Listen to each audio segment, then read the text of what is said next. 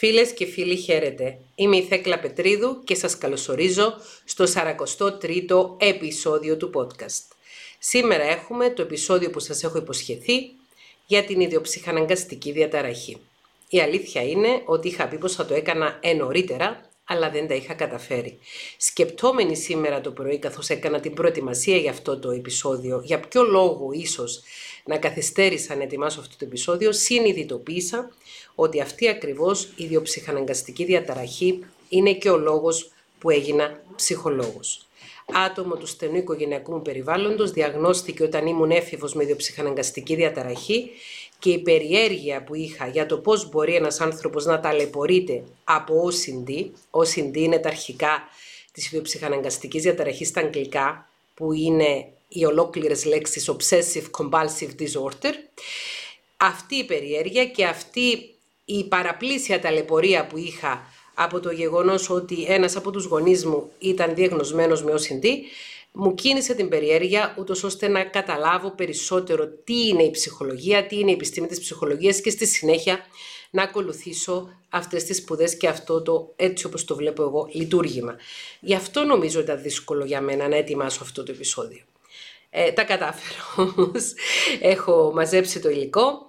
Θα μιλήσουμε λοιπόν σήμερα για την ιδιοψυχαναγκαστική διαταραχή. Είναι μια συνηθισμένη διαταραχή, δια... συνηθισμένη ψυχική διαταραχή. Δεν πρόκειται για μια διαταραχή προσωπικότητας, ούτε για μια ψυχοτική διαταραχή. Πρόκειται για μια απλή ψυχική διαταραχή, η οποία φαίνεται ότι επηρεάζει αρκετούς ανθρώπους και δυσκολεύει την καθημερινότητα τους. Έχω αναφέρει ήδη τα αρχικά Τη της ιδιοψυχαναγκαστικής διαταραχής στα αγγλικά που είναι OCD, Obsessive Compulsive Disorder, που αν την μεταφράζαμε αυτό λεξί στα ελληνικά θα ήταν αιμονική καταναγκαστική διαταραχή. Ο όρος έτσι όπως έχει μεταφραστεί επισήμως είναι ιδιοψυχαναγκαστική διαταραχή, όπου βλέπετε ιδεό, βάρτε δίπλα το ιδεολειψίες, που στην ουσία είναι ψυχαναγκασμοί, και ε, Δίπλα από τις ιδεολειψίες υπάρχουν οι ψυχαναγκασμοί. Άρα είναι οι ιδεολειψίες, ψυχαναγκασμοί, ιδεοψυχαναγκαστική διαταραχή. Πάμε να πούμε τον ορισμό της ιδιοψυχαναγκαστικής διαταραχής. Είναι μια μακροχρόνια ψυχική διαταραχή. Ο άνθρωπος που υποφέρει από OCD ταλαιπωρείται από επαναλαμβανόμενες ενοχλητικές παράλογες σκέψεις, ιδέες, εικόνες που δεν μπορεί να τις ελέγξει, Εμμονικές σκέψεις δηλαδή, ή εμμονές, ή ιδεολειψίες, από εδώ παίρνετε το ιδεό της ιδιοψυχαναγκαστικής διαταραχής, που στο γλωσσάρι της ψυχολογίας ονομάζονται ψυχαναγκασμοί. Σε επίπεδο σκέψης, σε επίπεδο νοερό, έρχονται απρόσκλητες ενοχλητικές σκέψεις ή εικόνες. Το δεύτερο κομμάτι των καταναγκασμών αναφέρεται σε επαναλαμβανόμενες συμπεριφορές, οι οποίες συνοδεύονται ή συνοδεύουν τις ιδεολειψίες, τους ψυχαναγκασμούς. Κάποιοι άνθρωποι έχουν μόνο ιδεολειψίες, έχουν μόνο ψυχαναγκασμούς, κάποιοι άνθρωποι παρουσιάζουν και ψυχαναγκασμούς και καταναγκασμούς. Θα εξηγήσουμε περισσότερα στη συνέχεια. Είναι μια απλή ψυχική διαταραχή, η οποία όμως, λόγω των χρονοβόρων συμπτωμάτων και του γεγονότος ότι τα συμπτώματα αυτά μπορεί να είναι για το μεγαλύτερο μέρος της ζωής ενός ανθρώπου, και είναι συμπτώματα τα οποία μπορεί να προκαλέσουν σημαντική ταλαιπωρία στη λειτουργικότητα του ανθρώπου, αλλά και σημαντική ταλαιπωρία στους ανθρώπους που ζούμε έναν άνθρωπο που υποφέρει από ιδιοψυχαναγκαστική διαταραχή, είναι σημαντική διαταραχή. Όπως είπα και προηγουμένως, μπορεί να έχουμε μόνο ιδεολειψίες, μόνο ψυχαναγκασμούς ή και τα δύο, αλλά μπορεί να έχουμε και μόνο καταναγκασμούς η διάγνωση παραμένει ίδια. Είτε κάποιος έχει ιδεολειψίες μόνο, είτε έχει καταναγκασμούς μόνο, είτε έχει και ιδεολειψίες και καταναγκασμούς. Ο άνθρωπος που πάσχει από την ψυχαναγκαστική διαταραχή συνήθως είναι ικανός να συνειδητοποιήσει ότι οι ψυχαναγκαστικές ιδέες του είναι παράλογες και ως εκ τούτου προσπαθεί να τις αγνοήσει ή να τις σταματήσει. Αυτό έχει ως αποτέλεσμα σταδιακά να αυξάνεται η αγωνία και το άγχος του. Υποφέρουν δηλαδή οι άνθρωποι με ιδιοψυχαναγκαστική διαταραχή και όταν αυτή έχει να κάνει και με τελετουργικά μέσα στο σπίτι, υποφέρουν και οι οικοί τους. Τελικά, μετά από τις ιδιοληψίες, συνήθως καταφεύγει στην εκτέλεση ψυχαναγκαστικών πράξεων, σε μια απέλπιδα προσπάθεια να μειώσει τα επίπεδα του άγχους του και να κατευνάσει τα στενάχωρα του συναισθήματα. Άρα, στις περιπτώσεις που έχουμε πρώτα ιδιοληψίες, θα ακολουθήσουν οι καταναγκασμοί. Και είναι σπάνιο να έχεις μόνο καταναγκασμούς και όχι ιδιοληψίες, να υπάρχει μόνο το κομμάτι των καταναγκασμών. Συνήθως είτε υπάρχουν μόνο οι ψυχαναγκασμοί ή και τα δύο. Άρα οι ψυχαναγκασμοί έχουν ως αποτέλεσμα αρκετές φορές να καταφεύγει σε καταναγκασμούς ένας άνθρωπος προκειμένου να ανακαφίσει το άγχος του. Για να το πούμε έτσι πιο απλοϊκά ή πιο λαϊκά, καταναγκασμοί είναι οι πράξεις εκείνες που τις κάνεις χωρίς να υπάρχει λόγος να τις κάνεις, χωρίς να υπάρχει ένας λειτουργικός λόγος να τις κάνεις, αλλά δεν μπορείς παρά να τις κάνεις. Η διαταραχή συχνά επικεντρώνεται γύρω από συγκεκριμένα θέματα όπως ο φόβος του ασθενούς να μην μολυθεί από μικρόβια ή από ιούς. Για να απαλύνει τους φόβους της μόλυνσης, μπορεί να πλένει καταναγκαστικά αναρρύθμιτες φορές τα χέρια του μέχρι αυτά να γίνουν επώδυνα και σκασμένα. Αυτός που πάσχει από την ασθένεια του OCD, παρά τις προσπάθειες του να αγνοήσει ή να απαλλαγεί από τις ενοχλητικές εισβάλλουσες και παρισφρίουσες σκέψεις, αυτές συνεχίζουν να επανέρχονται πίσω και αυτό οδηγεί σε πιο τελετουργική συμπεριφορά, προκαλώντας το χαρακτηριστικό φαύλο κύκλο της ιδιοψυχαναγκαστικής διαταραχής. Δηλαδή, ξεκινάμε με ένα ψυχαναγκασμό, με μια ιδεολειψία, στη συνέχεια μπορεί να έχουμε έναν καταναγκασμό, μάλλον μια σειρά από καταναγκασμούς, προκειμένου το πρόσωπο να νιώσει καλύτερα, δεν νιώθει καλύτερα, αυξάνεται το άγχος, αυξάνεται η αγωνία, ώστε με τη σειρά τους αυξάνονται και έμμονε ιδέες και πάει αυτό το πράγμα έτσι όπως μια χιονοστιβάδα. Ποια είναι τα σημάδια και τα συμπτώματα της ιδιοψυχαναγκαστικής διαταραχής; Οι άνθρωποι με ιδιοψυχαναγκαστική διαταραχή, όπως είπαμε και προλίγου, μπορεί να έχουν ψυχαναγκασμούς, καταναγκασμούς ή και τα δύο. Οι ψυχαναγκασμοί είναι επαναλαμβανόμενες σκέψεις, ορμές ή νοητικές εικόνες, νοερές εικόνες όπως είπαμε προηγουμένως, οι οποίες είναι παρισφρητικές, ανεπιθύμητες και προκαλούν άγχος στους περισσότερους ανθρώπους. Μια κλασική περίπτωση ψυχαναγκασμών είναι ένας πιστός ο οποίος βρίσκεται στην εκκλησία και την ώρα που βρίσκεται στην εκκλησία κατακλείζουν το μυαλό του εικόνες πορνογραφικές. Αυτό ονομάζεται ψυχαναγκασμός. Και είναι οι πιο συχνοί ψυχαναγκασμοί, ο φόβος των μικροβίων ή της μόλυνσης, φόβος να ξεχάσεις, να χάσεις ή να βάλεις κάτι σε λάθος μέρος, Φόβος ότι μπορεί να ξεχάσεις να πάρεις μαζί σου τα κλειδιά σου, να χάσεις τα κλειδιά σου ή να τα βάλεις σε λάθος μέρος και μετά να μην τα βρίσκεις, για παράδειγμα. Φόβος ότι θα χάσεις τον έλεγχο πάνω στη συμπεριφορά σου. Επιθετικές σκέψεις για άλλους ανθρώπους ή για τον εαυτό σου ανεπιθύμητες ή απαγορευμένες σκέψεις που σχετίζονται με ταμπού που έχουν να κάνουν με το σεξ, τη θρησκεία ή τη βία, αυτό που είπα προηγουμένως, ενώ βρίσκεται ο πιστός στην εκκλησία, να κατακλείζουν το μυαλό του πορνογραφικές εικόνες, επιθυμία να τακτοποιεί τα πράγματα σου συμμετρικά ή να τα έχεις σε μια τέλεια τάξη. Οι άνθρωποι με OCD μπορεί να εκδηλώσουν α, τους ψυχαναγκασμούς με το να θέλουν οπωσδήποτε όλα να βρίσκονται σε πλήρη και άρτια τάξη. Αυτή είναι οι ψυχαναγκασμοί. Επαναλαμβανόμενες σκέψεις, ορμές ή νοητικές εικόνες, οι οποίες είναι παρισφρητικές, δηλαδή σου τρυπούν το κεφάλι, σου τρυπούν τον εγκέφαλο και αναγκαστικά ασχολείσαι μαζί τους, είναι ανεπιθύμητες και προκαλούν άγχος. Οι καταναγκασμοί τώρα είναι επαναλαμβανόμενες συμπεριφορές που ένα άτομο νιώθει την ορμή να κάνει, συχνά ως απόκριση σε ένα ψυχαναγκασμό. Πάμε τώρα να δούμε μερικούς συχνούς καταναγκασμούς. Πρώτος, υπερβολικό καθάρισμα ή πλήσιμο το χεριό. Δηλαδή κάποιος ο οποίος φοβάται ότι θα μολυνθεί από μικρόβια, κάποιος ο οποίος έχει το ψυχαναγκασμό ότι όταν αγγίξει σε ένα σημείο ή όταν δεν ακολουθήσει μια συγκεκριμένη τελετουργία καθαρισμού θα έχει μόλυνση, μπορεί να εκδηλώσει τον καταναγκασμό του να καθαρίζει υπερβολικά ή να πλύνει μέχρι γδαρσίματος τα χέρια του. Οι άνθρωποι με OCD, με διοψυχαναγκαστική διαταραχή, συχνά έχουν χαρακτηριστικό τους στα χέρια τους το δέρμα να είναι σκασμένο από τις υπερβολικές πλήσεις που συνήθως κάνουν και με πολύ ισχυρά αντιμικροβιακά σαπούνια. Ένας άλλος καταναγκασμός είναι να βάζεις σε σειρά ή να τακτοποιείς αντικείμενα με ένα συγκεκριμένο και ακριβή τρόπο. Και να χάνεις και πολύτιμο χρόνο για να τα κάνεις με τη συγκεκριμένη σειρά. Ένας άλλος πολύ συχνός καταναγκασμός είναι να ελέγχεις επαναλαμβανόμενα εάν η πόρτα είναι κλειδωμένη ή ο φούρνος είναι σβηστός. Πόσες φορές μπορεί να έχει τύχει και σε εμάς ή να ακούσουμε σε άλλους ανθρώπους να τύχει, να φεύγουν από το σπίτι και να επιστρέφουν και μία και δύο και τρεις φορές για να ελέγξουν αν έχουν κλείσει τον γκάζι, αν έχουν κλείσει το φούρνο, αν έχουν κλείσει τη βρύση, αν έχουν κλειδώσει σωστά την πόρτα. Ένας άλλος καταναγκασμός είναι το καταναγκαστικό μέτρημα. Δηλαδή εκεί που κάποιος δεν χρειάζεται να μετρήσει, να μετράει. Ένας άλλος καταναγκασμός είναι καταναγκαστική προσευχή στα σιωπηλά ή επανάληψη λέξεων με καταναγκαστικό τρόπο. Δηλαδή, ενώ δεν χρειάζεται κάποιος να μετρήσει αντικείμενα, αρχίζει από μέσα του να μετράει. Από το ένα μέχρι το άπειρο. Μέχρι ώσπου φτάσει. Ή ενώ δεν κάνει συνειδητά προσευχή, να επαναλαμβάνει καταναγκαστικά στο μυαλό του μέσα τις λέξεις μιας προσευχής. Ή να επαναλαμβάνει κάποιες λέξεις με καταναγκαστικό τρόπο. Και αυτό είναι ενοχλητικό.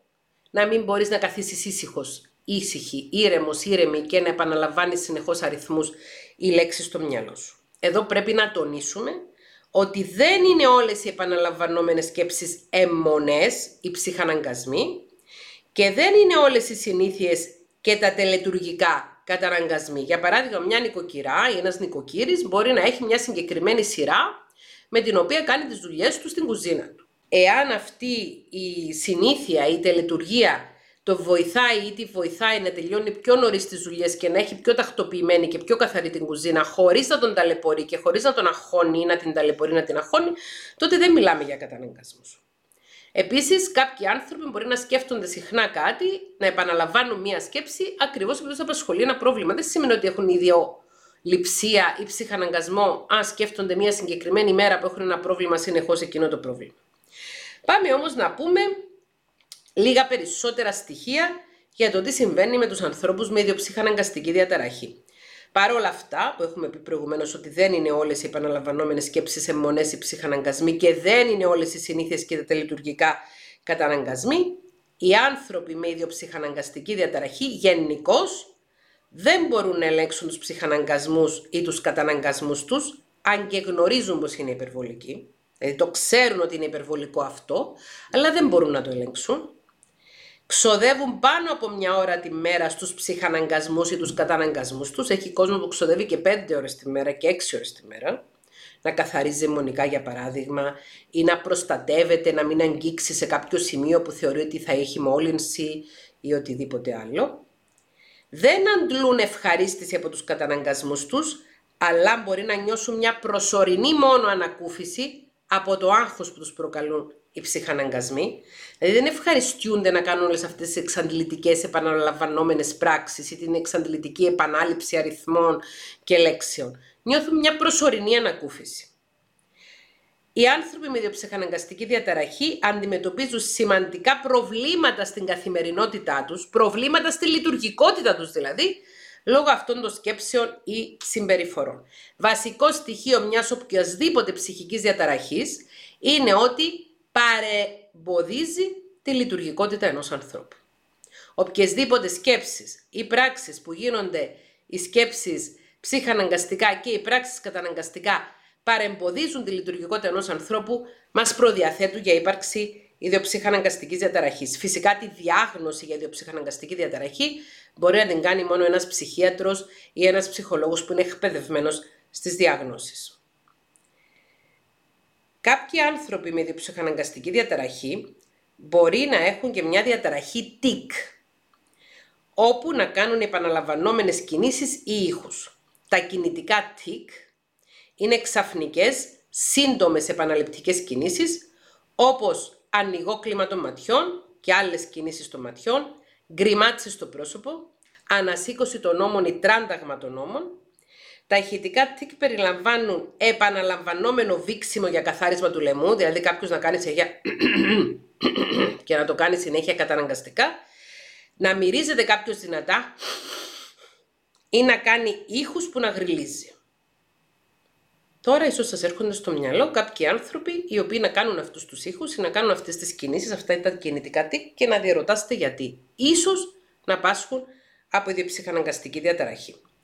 Επίσης είναι συνηθισμένο οι άνθρωποι με ιδιοψυχαναγκαστική διαταραχή να έχουν επίσης συννοσηρότητα, να έχουν επίσης διάγνωση διαταραχής διάθεσης, κατάθλιψης δηλαδή, ή αγχώδους διαταραχής. Η ιδιοψυχαναγκαστική διαταραχή έχει παρόμοια νευροχημία με την κατάθλιψη και γενικότερα τις διαταραχές διάθεσης, αλλά και με τις αγχώδεις διαταραχές. Η ιδιοψυχαναγκαστική διαταραχή μπορεί να ξεκινήσει σε οποιαδήποτε στιγμή στη ζωή ενός ανθρώπου, αλλά συνήθως ξεκινά προς το τέλος της παιδικής ηλικίας και την αρχή της ενήλικης ζωής. Οι περισσότεροι άνθρωποι με ιδιοψυχαναγκαστική διαταραχή διαγιγνώσκονται ως νεαροί ενήλικες. Τα συμπτώματα της ιδιοψυχαναγκαστικής διαταραχής μπορεί να ξεκινήσουν σταδιακά και να τείνουν να εκλείψουν για ένα διάστημα ή να χειροτερέψουν με το πέρασμα του χρόνου. Κατά τις περιόδους που ο άνθρωπος βιώνει στρες, συνήθως τα συμπτώματα γίνονται χειρότερα. Επίσης, το είδος των ψυχαναγκασμών και καταναγκασμών ενός ανθρώπου μπορεί να αλλάξει με το πέρασμα του χρόνου. Δηλαδή κάποιος ο οποίος στη δεκαετία των 20 μπορεί να είχε ψυχαναγκασμούς σε σχέση με τις ασθένειες και με τα μικρόβια, μπορεί στη δεκαετία των 30 να έχει ψυχαναγκασμούς σε σχέση με τις αμαρτωλές σκέψεις ή με τις ανήθικες σκέψεις και ούτω καθεξής. Οι άνθρωποι με διοψυχαναγκαστική διαταραχή μπορεί να αποφεύγουν περιστάσεις όπου τα συμπτώματα τους χειροτερεύουν ή επίσης να χρησιμοποιούν αλκοόλ και ουσίες για να χειριστούν τα συμπτώματα τους, κάτι το οποίο παρατηρείται και στις διαταραχές διάθεσης αλλά και στις αγχώδεις διαταραχές. Πολλοί ενήλικες με ιδιοψυχαναγκαστική διαταραχή αναγνωρίζουν ότι οι καταναγκαστικές τους συμπεριφορές δεν κάνουν νόημα. Το καταλαβαίνουν δηλαδή. Ότι για παράδειγμα για να μπεις μέσα σε ένα σπίτι μιας ε, οικογένειας στην οποία το πρόσωπο που χειρίζεται τις τελετουργίες της οικογένειας πάσχει από το ψυχαναγκαστική διαταραχή και έχει ψυχαναγκασμούς ότι αν κάποιος μπει με τα παπούτσια που έχει έρθει από το δρόμο μέσα στο σπίτι θα μεταφέρει συγκεκριμένα μικρόβια τα οποία υπήρχαν σε συγκεκριμένο σημείο του δρόμου και τρομάζει μόνο στην ιδέα ότι κάποιος θα περπατήσει με τα υποδήματα που περπατούσε σε ένα δημόσιο δρόμο μέσα στο σπίτι και βάζει τους καλεσμένους και όλους να μπαίνουν σε συγκεκριμένη διαδικασία που να βγάζουν τα παπούτσια σε συγκεκριμένο σημείο και να μπαίνουν μετά σε συγκεκριμένο τρόπο, μπορεί να καταλαβαίνει ότι δεν κάνει και πολύ νόημα αυτό. Ότι μπορεί σε άλλα σπίτια να μπαίνουν οι άνθρωποι με τα παπούτσια που περπατούν έξω στο δρόμο μέσα στο σπίτι και αυτοί οι άνθρωποι να μην έχουν πεθάνει από μολύνσεις ή να μην έχουν πάθει κάποια σοβαρή ασθένεια. Το καταλαβαίνει, αλλά δεν μπορεί να ησυχάσει αν δεν βάλει σε πράξη τα τελετουργικά. Πολλοί ενήλικες με διοψυχαναγκαστική διαταραχή αναγνωρίζουν ότι οι καταναγκαστικές τους συμπεριφορές δεν κάνουν νόημα. Τα παιδιά όμως μπορεί να μην αντιλαμβάνονται τη συμπεριφορά τους είναι ασυνήθιστη και πολύ συχνά φοβούνται ότι κάτι άσχημο θα συμβεί αν δεν κάνουν συγκεκριμένους τελετουργικούς καταναγκασμούς, όπως για παράδειγμα να περπατούν στο πεζοδρόμιο χωρίς να πατάνε τις γραμμές. Και μπορεί ένα παιδί, ενώ επιστρέφει στο σπίτι για παράδειγμα από το δημοτικό σχολείο, να έχει τον ψυχαναγκασμό ότι αν πατήσει πάνω στις γραμμές στο πεζοδρόμιο, στις πλάκες του πεζοδρομίου κάτι κακό θα συμβεί στα αγαπημένα του πρόσωπα και να καταλήγει στον καταναγκασμό του να περπατάει προσπαθώντας να μην πατήσει πάνω στις γραμμές προκειμένου να νιώσει προσωρινή ανακούφιση. Συνήθως είναι οι γονείς ή οι δάσκαλοι οι οποίοι αναγνωρίζουν τα συμπτώματα ιδιοψυχαναγκαστικής διαταραχής στα παιδιά. Τα ίδια τα παιδιά δεν μπορούν να ξεχωρίσουν ότι αυτός ο φόβος είναι παράλογος. Πρόκειται για ψυχαναγκασμό και αυτή η πράξη είναι παράλογη, πρόκειται για καταναγκασμό. Αλλά όπως είπαμε και προηγουμένως, συνήθως η διάγνωση ιδιοψυχαναγκαστικής διαταραχής γίνεται στην αρχή της ενήλικης ζωής. Ποια είναι τα αίτια της ιδιοψυχαναγκαστικής διαταραχής; Η αλήθεια είναι πως τα ακριβή αίτια δεν είναι γνωστά. Δεν γνωρίζουμε σήμερα για ποιο λόγο ένας άνθρωπος παθαίνει ιδιοψυχαναγκαστική διαταραχή. Υπάρχουν κάποιοι παράγοντες κινδύνου όμως, στους οποίους θα αναφερθούμε στη συνέχεια οι γενετικοί παράγοντες. Ακόμη, η επιστήμη της γενετικής δεν έχει εντοπίσει ένα γονίδιο ή ένα σετ γονιδίων που να οδηγεί αναπόφευκτα στην ιδιοψυχαναγκαστική διαταραχή. Δεν έχει βρεθεί δηλαδή ένα συγκεκριμένο γονίδιο για την ιδιοψυχαναγκαστική διαταραχή, παρόλο που αυτό δεν σημαίνει ότι δεν υπάρχει. Το γεγονός ότι δεν το έχουμε βρει ακόμη. Συνεχίζουν να γίνονται έρευνες επί του θέματος. Αυτό που έχουν δείξει οι έρευνες είναι ότι όταν έχεις ένα συγγενή πρώτου βαθμού με ιδιοψυχαναγκαστική διαταραχή, γονιό ή αδελφό ή αδελφή, αυτό σου δίνει αυξημένες πιθανότητες να αναπτύξεις και εσύ τη διαταραχή. Πιο συχνά δηλαδή η διαταραχή αναπτύσσεται σε μέλη της ίδιας οικογένειας παρά σε ανθρώπους που δεν έχουν συγγένεια μεταξύ τους. Όμως πάλι δεν μπορούμε να γνωρίζουμε αν είναι μόνο ο γενετικός παράγων που παίζει ρόλο ή αν παίζει ρόλο και ο περιβαλλοντικός παράγων, δηλαδή η μίμηση. Η βιολογία έχει βρει κάποια στοιχεία παραγόντων κινδύνου για την ενδοψυχαναγκαστική διαταραχή. Μελέτες με απεικονιστικές μεθόδε εγκεφάλου έδειξαν πως οι άνθρωποι με ιδιοψυχαναγκαστική διαταραχή συχνά έχουν διαφορές στον εγκέφαλό τους από τους ανθρώπους που δεν έχουν ιδιοψυχαναγκαστική διαταραχή. Περιοχές του εγκεφάλου οι οποίες σχετίζονται με την ικανότητα ελέγχου συμπεριφοράς και συναισθηματικής ανταπόκρισης φαίνεται να λειτουργούν κάπως διαφορετικά στους ανθρώπους με ιδιοψυχαναγκαστική διαταραχή. Η έρευνα συνεχίζεται για να καταλάβουμε καλύτερα τη σύνδεση μεταξύ διαφορετικών περιοχών του εγκεφάλου με ιδιοψυχαναγκαστική διαταραχή. Και εδώ πάντα έρχεται το στοιχείο του αν η κότα γέννησε το αυγό ή το αυγό γέννησε την κότα.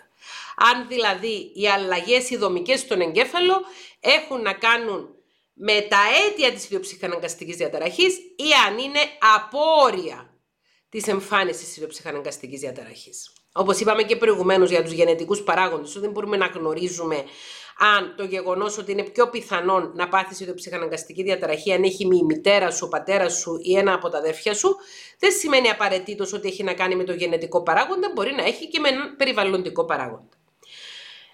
Επόμενος παράγον κινδύνου είναι η ιδιοσυγκρασία, το ταμπεραμέντο ενός ανθρώπου. Η έρευνα έχει δείξει πως άνθρωποι οι οποίοι ως παιδιά είναι πιο συγκρατημένοι, έχουν αρνητικά συναισθήματα και συμπτώματα άχους και κατάθλιψης όταν είναι παιδιά, είναι πιο πιθανόν να, να πτύξουν ιδιοψυχαναγκαστική διαταραχή. Αυτό φυσικά έρχεται να συνηγορήσει με το γεγονός ότι υπάρχει συχνά συνοσυρότητα μεταξύ ιδιοψυχαναγκαστικής διαταραχής, κατάθλιψης και αγχωδών διαταραχών. Και ο τέταρτος παράγον κινδύνου είναι το τραύμα στην παιδική ηλικία. Κάποιες έρευνες έχουν βρει μια συνάρτηση μεταξύ τραύματος στην παιδική ηλικία και συμπτωμάτων ιδιοψυχαναγκαστικής διαταραχής. Χρειάζεται όμως περισσότερη έρευνα για να καταλάβουμε τη σχέση τραύματος και ιδιοψυχαναγκαστικής διαταραχής. Στο σημείο αυτό θέλω να μοιραστώ μαζί σας την προσωπική μου άποψη επί του ζητήματος.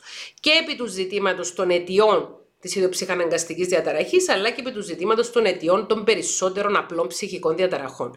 Ω ψυχολόγος και ως θεραπεύτρια για χρόνια έχω τη γνώμη ότι όλοι μας γεννιόμαστε με κάποιες γενετικές προδιαθέσεις για κάποιες απλές ψυχικές διαταραχές, όπως είναι η κατάθλιψη, όπως είναι κάποια χώδης διαταραχή, όπως είναι η ιδιοψυχαναγκαστική διαταραχή, μια φοβία και το καθεξής.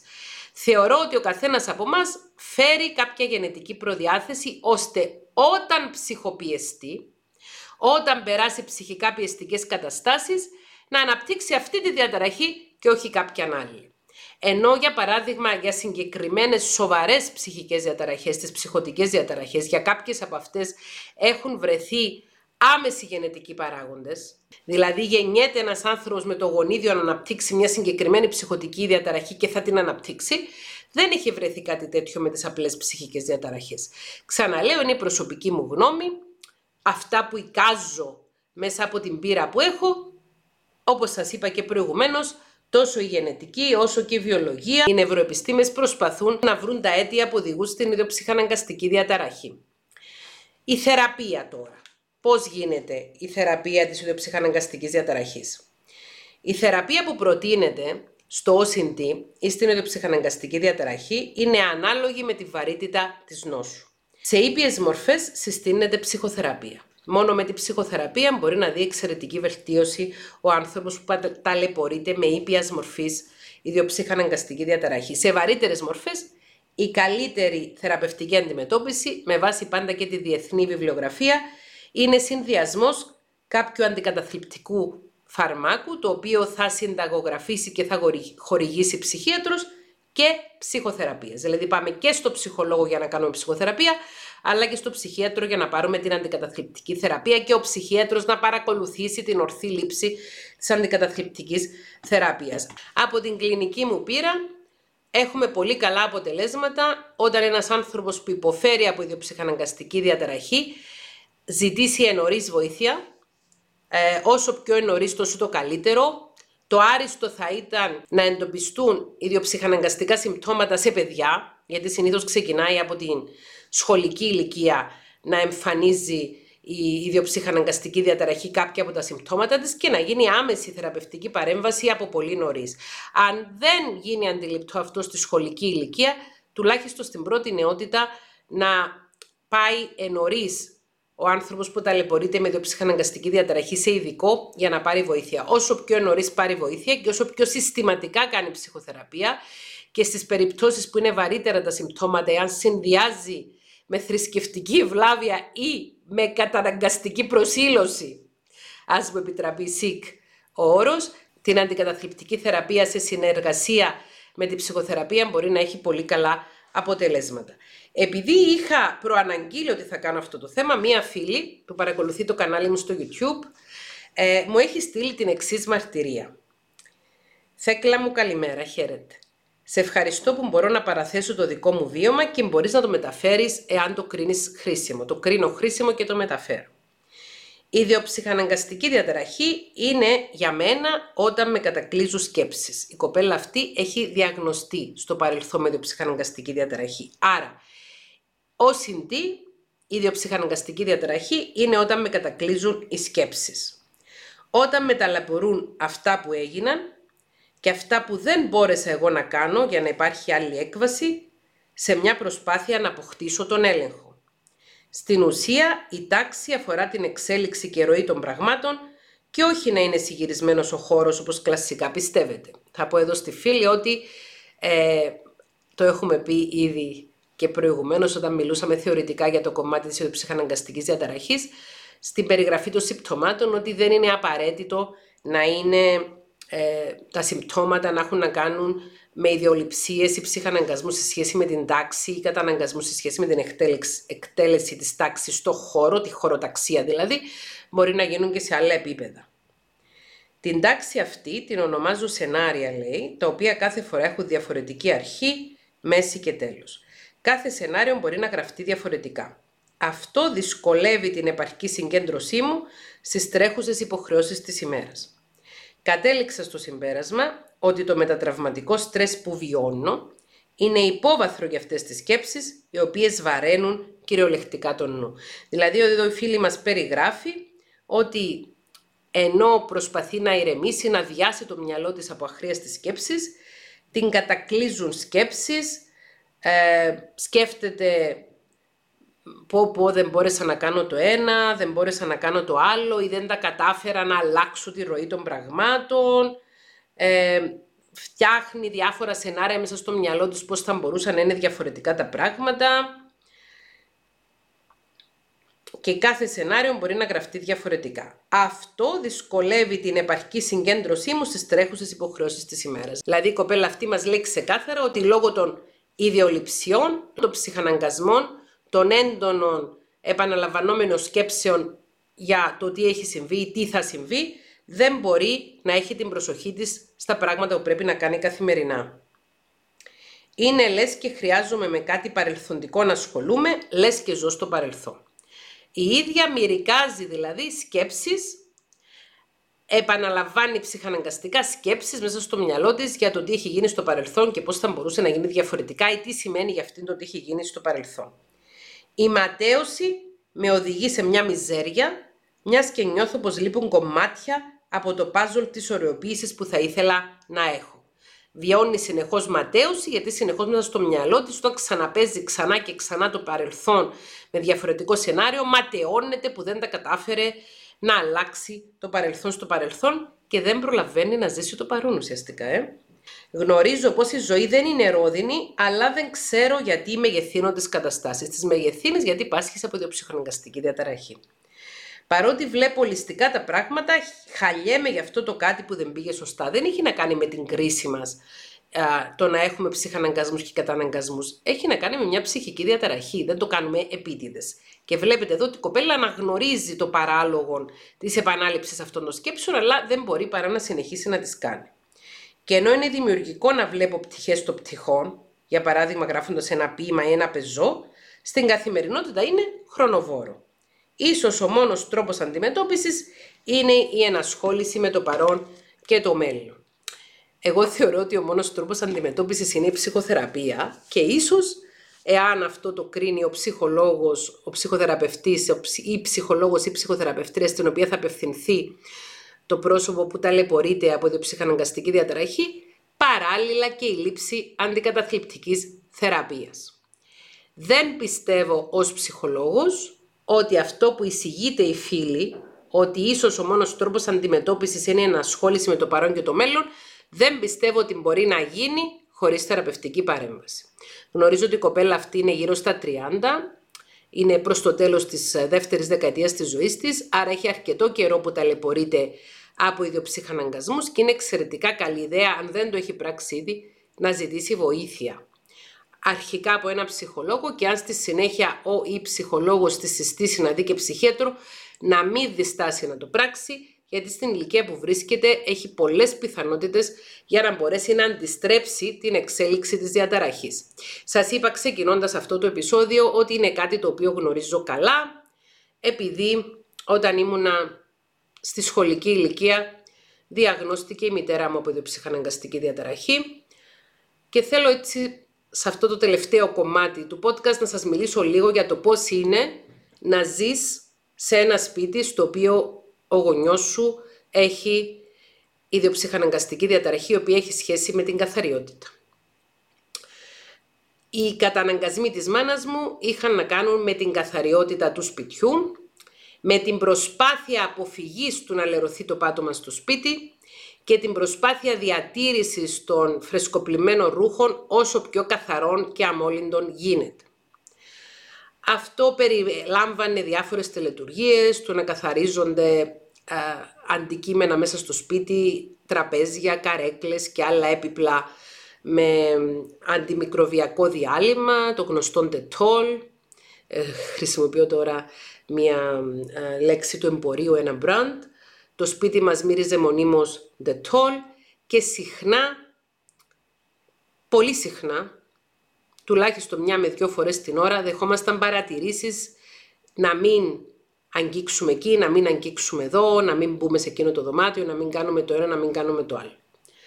Ως παιδί αυτό το προσλάμβανα ως απόρριψη από το γονιό μου. Δεν μπορούσα να καταλάβω ότι η μάνα μου είχε μία ψυχική διαταραχή, η οποία ψυχική διαταραχή είχε ως σύμπτωμα το να έχει ψυχαναγκασμούς και να κάνει καταναγκασμούς. Σας είπα και στην αρχή αυτού του επεισοδίου ότι η ιδιοψυχαναγκαστική διαταραχή, το OCD, ήταν και η αιτία που έγινα ψυχολόγος. Ε, όταν διαγνώστηκε η μητέρα μου, Είχε έρθει τότε, εμείς ζούσαμε στην Πάφο. Εγώ γεννήθηκα και μεγάλωσα στην Πάφο της Κύπρου.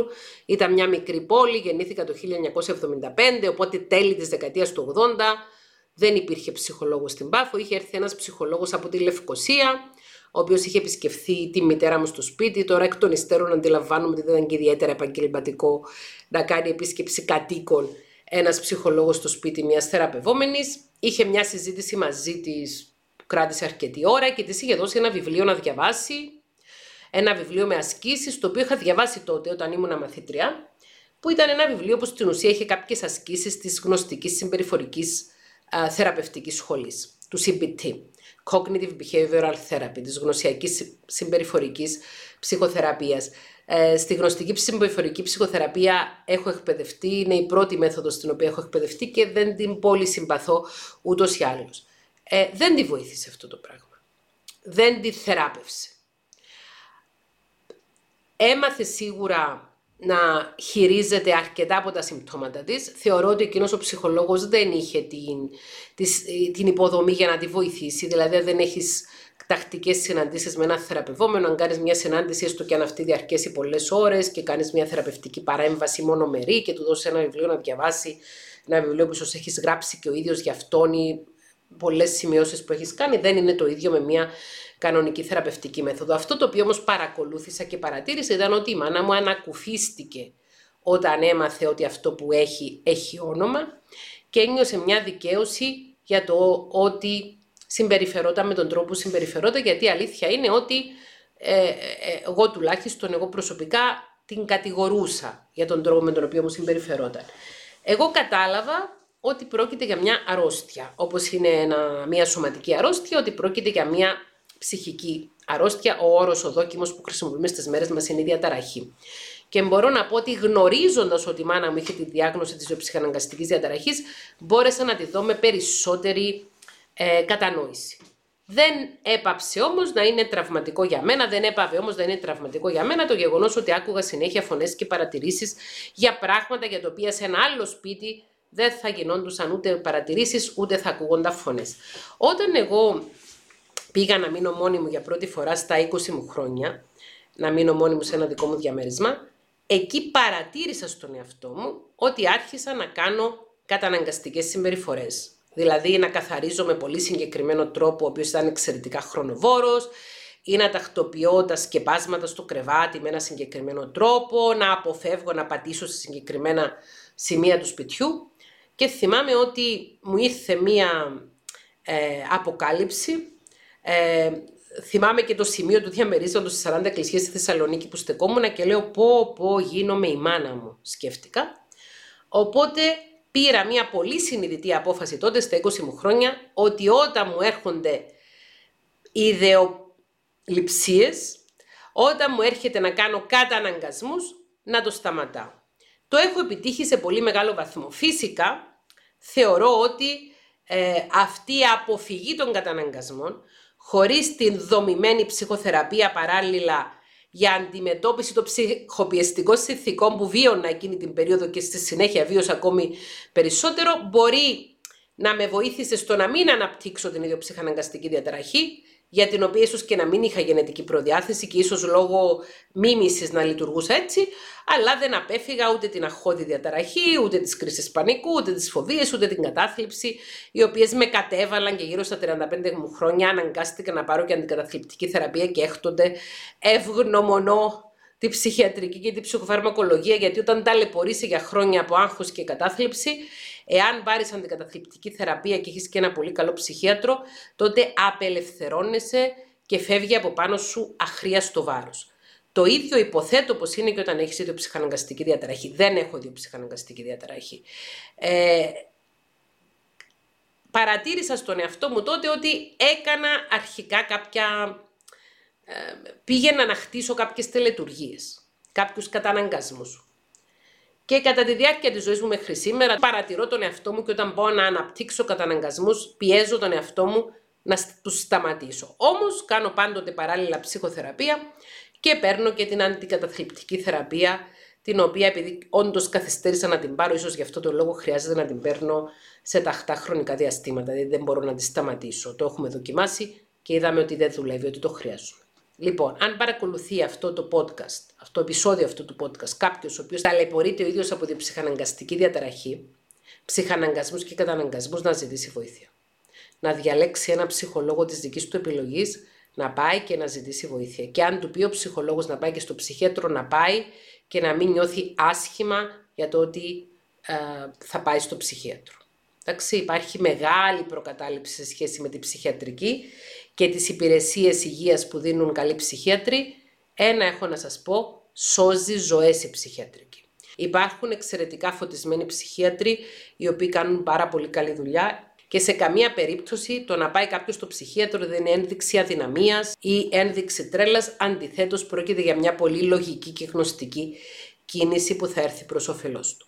Εάν παρακολουθήσατε αυτό το επεισόδιο και έχετε στο οικογενειακό και άμεσο σας περιβάλλον ανθρώπους που ταλαιπωρούνται από ιδιοψυχαναγκαστική διαταραχή που ίσως να έχουν ιδιοψυχαναγκαστική διαταραχή, δώστε τους να ακούσουν ή να παρακολουθήσουν αυτό το επεισόδιο και προτρέψτε τους να ζητήσουν βοήθεια. Είναι τεράστια η ταλαιπωρία των ανθρώπων που έχουν ιδιοψυχαναγκαστική διαταραχή στην καθημερινότητα τους και η ταλαιπωρία αυτή ε, επεκτείνεται και στους γύρω τους. Είναι κρίμα να ταλαιπωρούμαστε άδικα.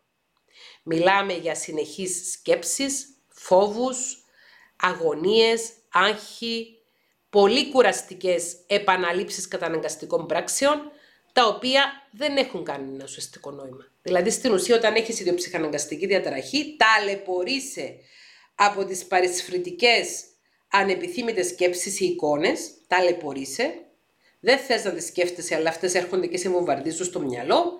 Ταλαιπωρείσαι από τις καταναγκαστικές πράξεις, τρως το χρόνο σου, την ενέργεια σου, την υγεία σου, δεν έχεις χρόνο να κοιμηθείς, δεν έχεις χρόνο να ξεκουραστείς, δεν έχεις χρόνο να ζήσεις τη ζωή σου και να κάνεις τις κανονικές σου υποχρεώσεις και αδίκως. Δηλαδή, ξοδεύεις το μυαλό σου, ξοδεύεις τη σκέψη σου, ξοδεύεις την ενέργεια σου, ξοδεύεις το σώμα σου, χωρίς να έχεις αποτέλεσμα. Είναι κρίμα οι άνθρωποι που ταλαιπωρούνται από την ψυχαναγκαστική διαταραχή και δεν ζητάνε βοήθεια και είναι κρίμα και γύρω τους. Θα χαρώ στα σχόλια να διαβάσω αν έχετε παρόμοια εμπειρία είτε εσείς είτε κάποιος άνθρωπος του κοντινού σας περιβάλλοντας να υποφέρει από την ψυχαναγκαστική διαταραχή και να έχει πάρει βοήθεια και ανακούφιση από την ψυχοθεραπεία και την ψυχοφαρμακοθεραπεία. Σας χαιρετώ, θα τα πούμε στο επόμενο επεισόδιο του podcast. Χαίρετε.